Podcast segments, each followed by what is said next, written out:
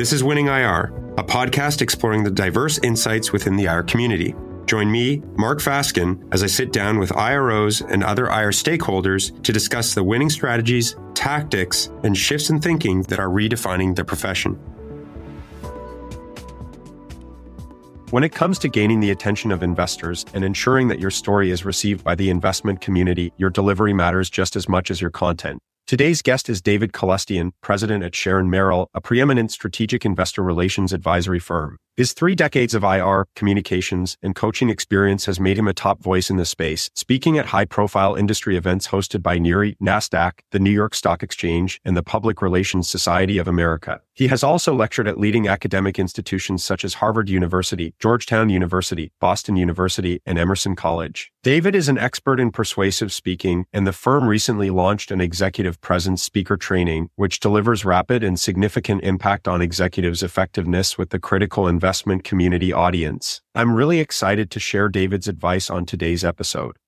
So, David, I wanted to kick off this episode talking about some of the most important factors to think about when trying to verbally communicate an effective and compelling message. And the reason I feel that's important is that it, throughout the course of this podcast, IR has been compared to sales and marketing and communications many times.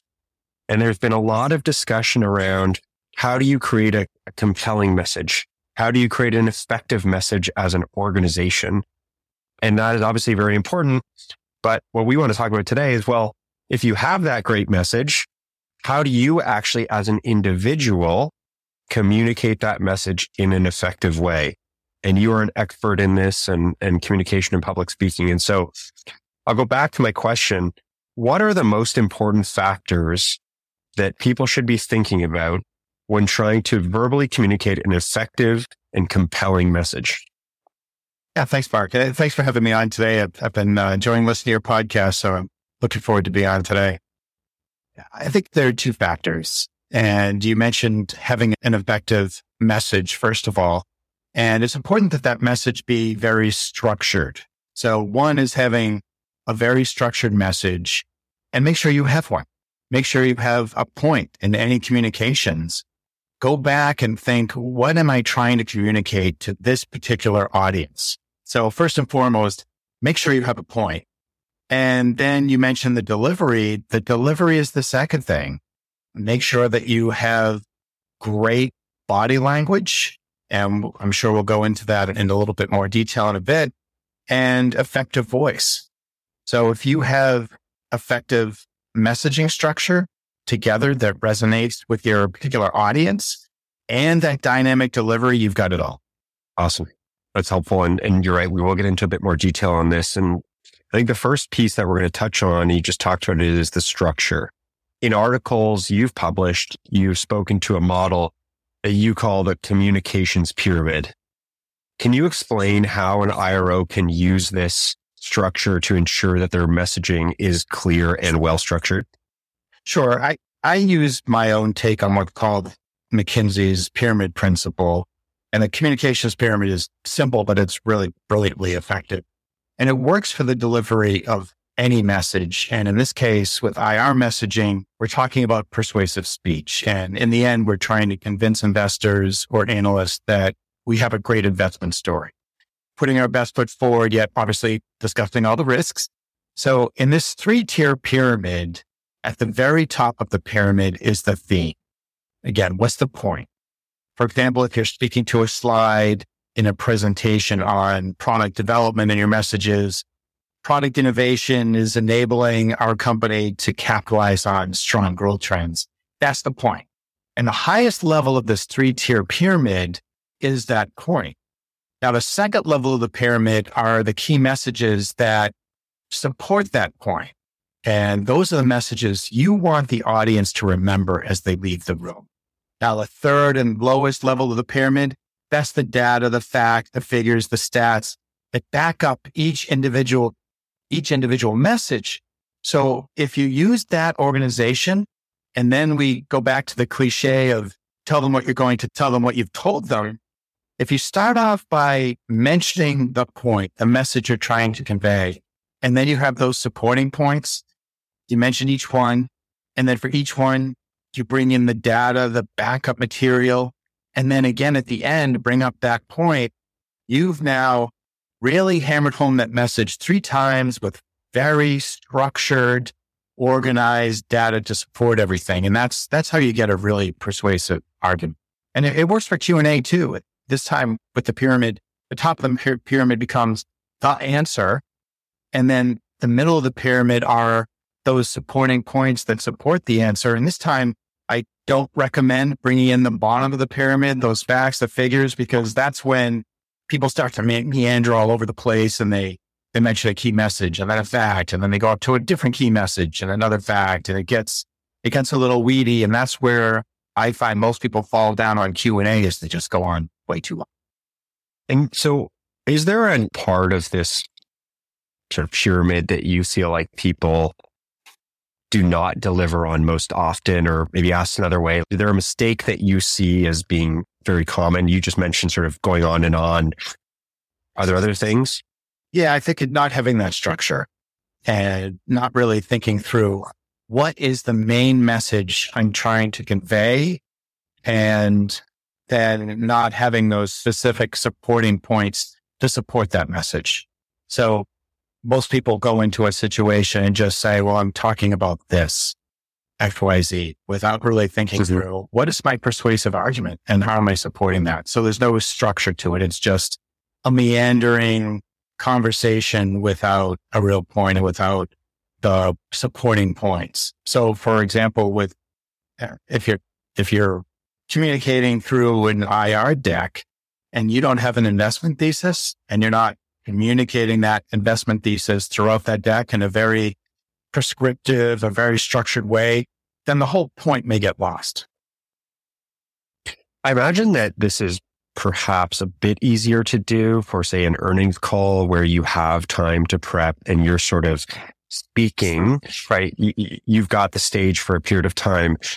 I would, I would think that where some IROs run into issues on this, sort of just talking out loud here is, well, the investor meetings, right? You go into investor meeting, you don't really know what's going to come up. And so uh, kind of going back to your point, I think it's important that these IROs, that IROs have those clearly thought through messages so that when a question gets asked, they're expecting they've already got an answer formulated. They've got those data points. They're not just on the spot, like, oh man, how do I answer this and blabbering on and on. Right, right. It's there are two things there. One is about the preparation. That's the most important thing is thinking ahead. What are the major questions that I could get? What are the gotchas? What are the questions I don't want to answer? What are the tough ones? And you don't need to come up with a hundred different questions. I often see companies with Q&A documents that are a couple hundred questions long. And that's kind of self-defeating. You, you can't memorize a hundred answers, but you can memorize key talking points to major topic areas that you may have trouble with. So if you do that, anytime you have a question that relates to that specific topic area, you can go back to those three key messages that you will have rehearsed a lot in advance. And then you can be very dynamic and be very effective and answer. And the other thing is once you practice that so much, you get into that mindset of being very crisp with three key messages for every question. And then you keep it very concise. Let's talk about body language, which seems like a weird topic on a audio recorded podcast. Um, but we can see each other right now. Maybe people people don't know that who are listening, but you, you, you talk a lot about the importance of, of body language. Obviously, when you're, when you're in a meeting or, or presenting in, in front of folks, whether it's on video or, or in person.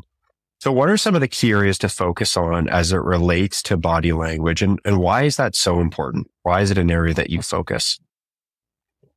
Without effective delivery, your messaging as well thought out as it can be can get lost if a speaker is mumbling, if they're going on too long, if they don't sound excited about their topic they're speaking about, it can get lost. So it's, it's a marriage. You need good body language and delivery along with the great messaging. So on in body language, I look at three key areas. One is posture because that brings confidence into the conversation. Throw your shoulders back, stand up straight. It's not rocket science. It's something we've all been taught since we were little kids, but it's so important. Talk and walk like you own the room and you're the expert of whatever you're talking about.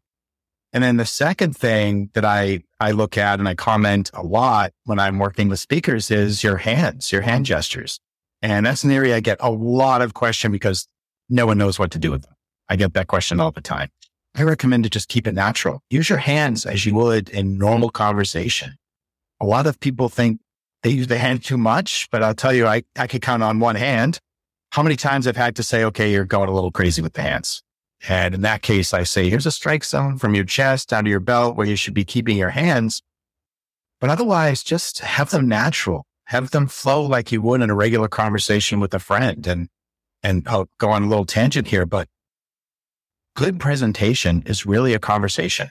When you enter a speaking engagement, whether it's an investor meeting or a major speech, it should be a conversation. People want you to talk with them, not at them. So if you're just talking like you are with your hands in normal everyday conversation, then you'll be okay. So the hands, the posture, eye contact is another one that's that's uh, probably an, an obvious, but some people may just scan the room when they're delivering a presentation or or look at a single point at the back of the room, and that's really not effective. I always suggest to people that if you're speaking with a hundred people, act like it's not one conversation with a hundred people, but it's a hundred conversations with a hundred people. Try to make eye contact with each and every, every person as best you can so that you have that engagement. And it also helps to prevent them from looking down at their iPhones constantly. So you're, you're engaged with them in that way too.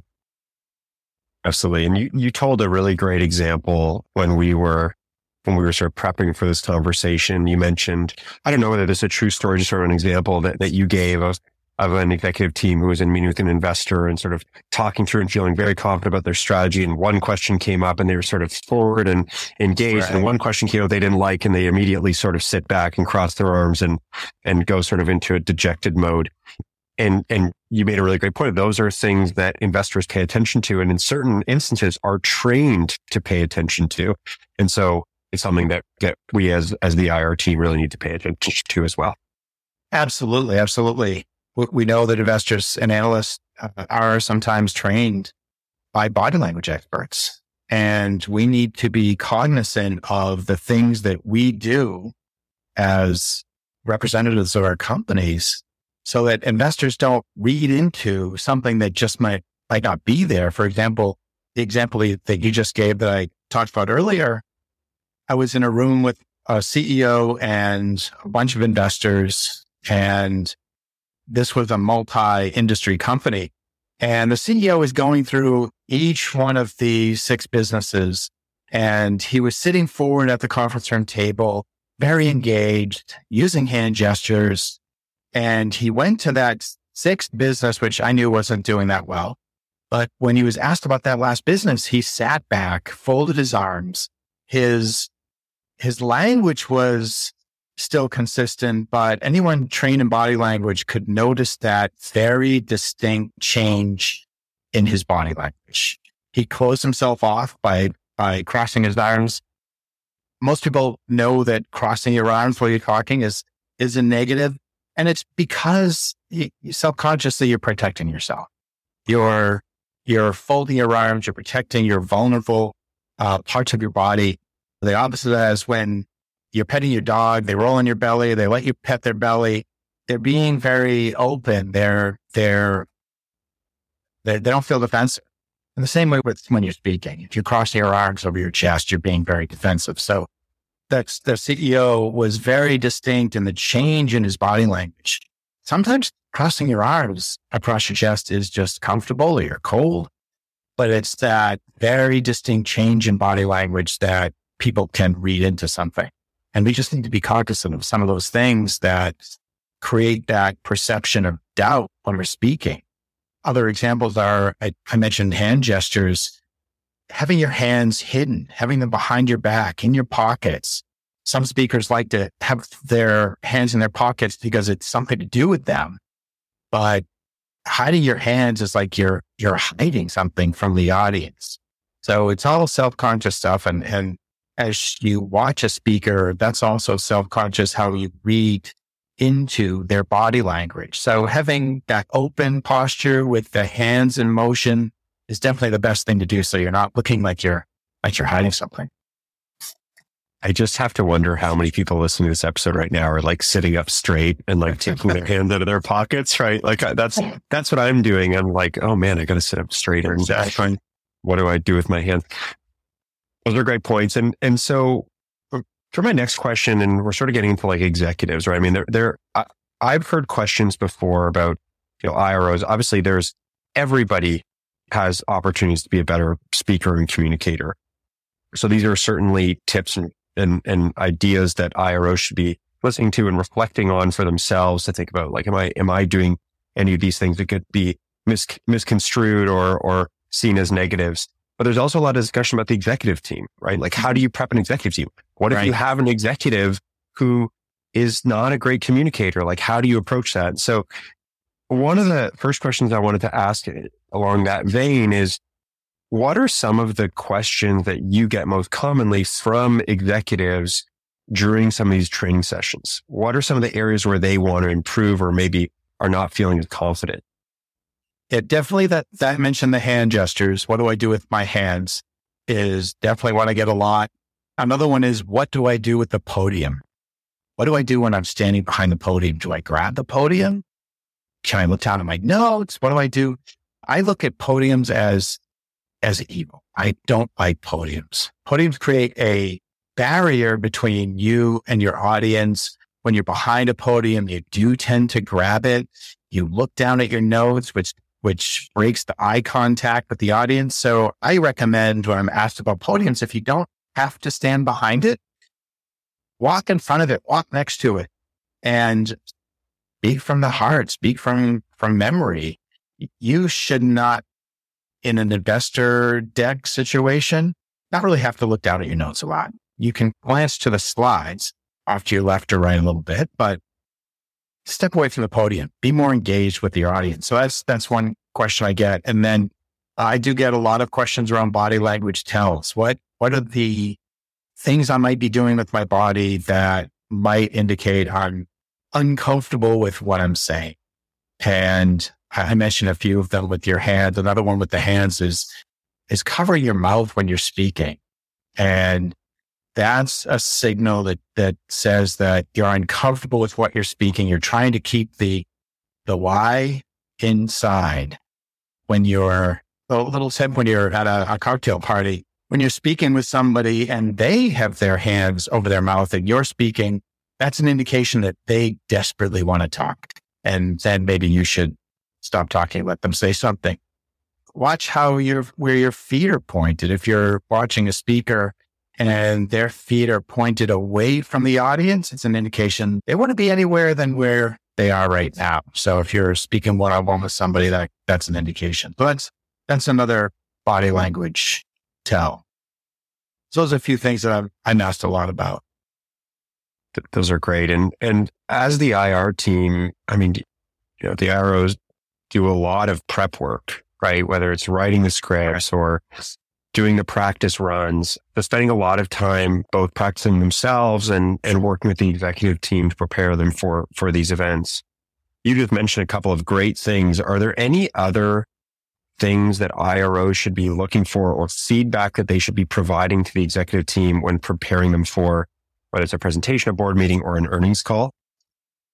Some of the things we've talked about, but looking for the message. Uh, we talked about this at the start of our conversation. What is the message? What's the point of the conversation?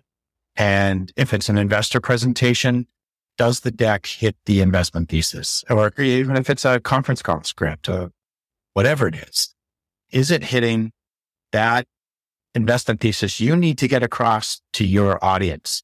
Is it strong? Is it compelling? And do you have a number of key takeaways that you're emphasizing over and over again throughout the deck, implicitly or explicitly, because there, there should be.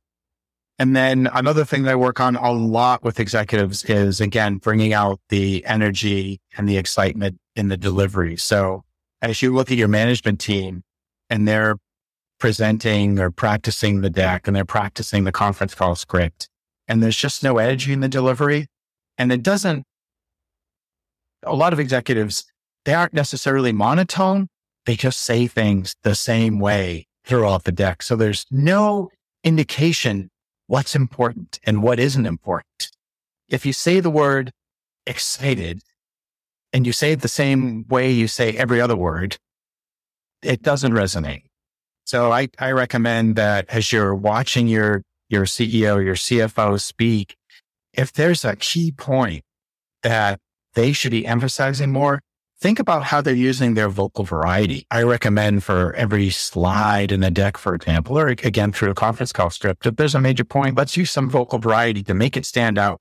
Talk faster so you can show that excitement. Talk softer so it can sound more dramatic or, or louder. So just the way you vary it up uh, can be very effective in bringing out those key points. So those are some things I that that can help an executive go from zero to 60 very quickly. So that's a few ways that IROs can look at their management team and say, Hey, I've got a few things that you can work on and improve very quickly. And so I think we, we've touched on this, but obviously not everybody is a great public speaker. There are some executives and IROs and just people in general who understand their businesses in very deep amounts of detail and are experts, but maybe can't communicate those messages so well. And so any recommendations for an IRO on how they can approach a member of the management or executive team who may not be a great presenter? Sure. That's, that's a great question. Another one that I get all the time. And there are a lot of variables to consider there. Yeah. Is the management team aware of their need for help? What's the relationship between you, the IRO and the manage and the member of management? Is the management team member the type of person who seeks out opportunities for self improvement or can they be very defensive? Do they want to improve? So the answer to those questions make a big difference in how you approach them. But, and first and foremost, personalities and relationships make a huge difference.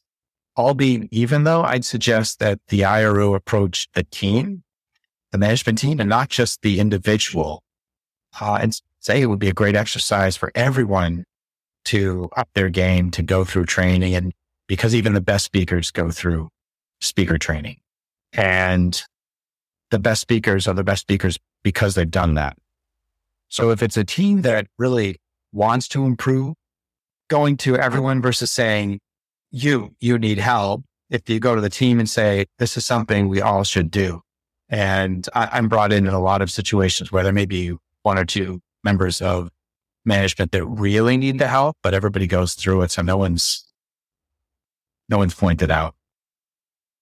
I think that's a great idea. And I, I guess it's probably easier to have that third party who can come in, identify some of the issues, give that to the IR team or the team in general and say, for this individual or these individuals, these are things to watch out for. And you mm-hmm. can provide that feedback as you go through prep. So it's probably extremely helpful. Yeah. Or, or they could, but if there are some things that aren't as personal, it might be easier for an IRO to say to their CEO, let's look at how we're structuring the messaging versus you're just mumbling all the time. That's when it's right. better to, to bring in somebody from the outside that has no, that it, it won't be career limiting. On the spirit of, of good communication and having a well structured message, my final question sort of summarizes a lot of what we've talked about today which is why should IROs and management care about their communication style? Not necessarily about style, but they should care about effectiveness. They should care that the right, that they have the right message and it's a compelling message that helps them to achieve their higher goals that is specific to their audience and to make sure it's actually getting through to investors. Because if you don't have the right message for the right audience, you don't have the right structure that we talked about that helps it be more compelling and to resonate. And then very importantly, as we've been talking about, if you don't have the ability to marry that good structured, compelling message with an effective delivery, that can help it get across to investors, then it's all for nothing. So it's, it, again, it's really a marriage of delivery and message. And then you, you can be very effective in how you, how you communicate. Very well, David, this has been super helpful. I know that I've learned a lot. I'm slightly confused about what to do with my hands now. And so I, maybe I'll be talking to you about that after. I am sitting up straighter. And so I think those are all good things. I really appreciate your time and your expertise. Uh, and thank you for coming on the podcast. Oh, thanks for having me. Enjoyed it. I hope you enjoyed today's episode of Winning IR. For more winning ideas, make sure to subscribe to this podcast. This podcast is brought to you by Irwin, a better way to manage investor relations. For more information, visit www.getirwin.com.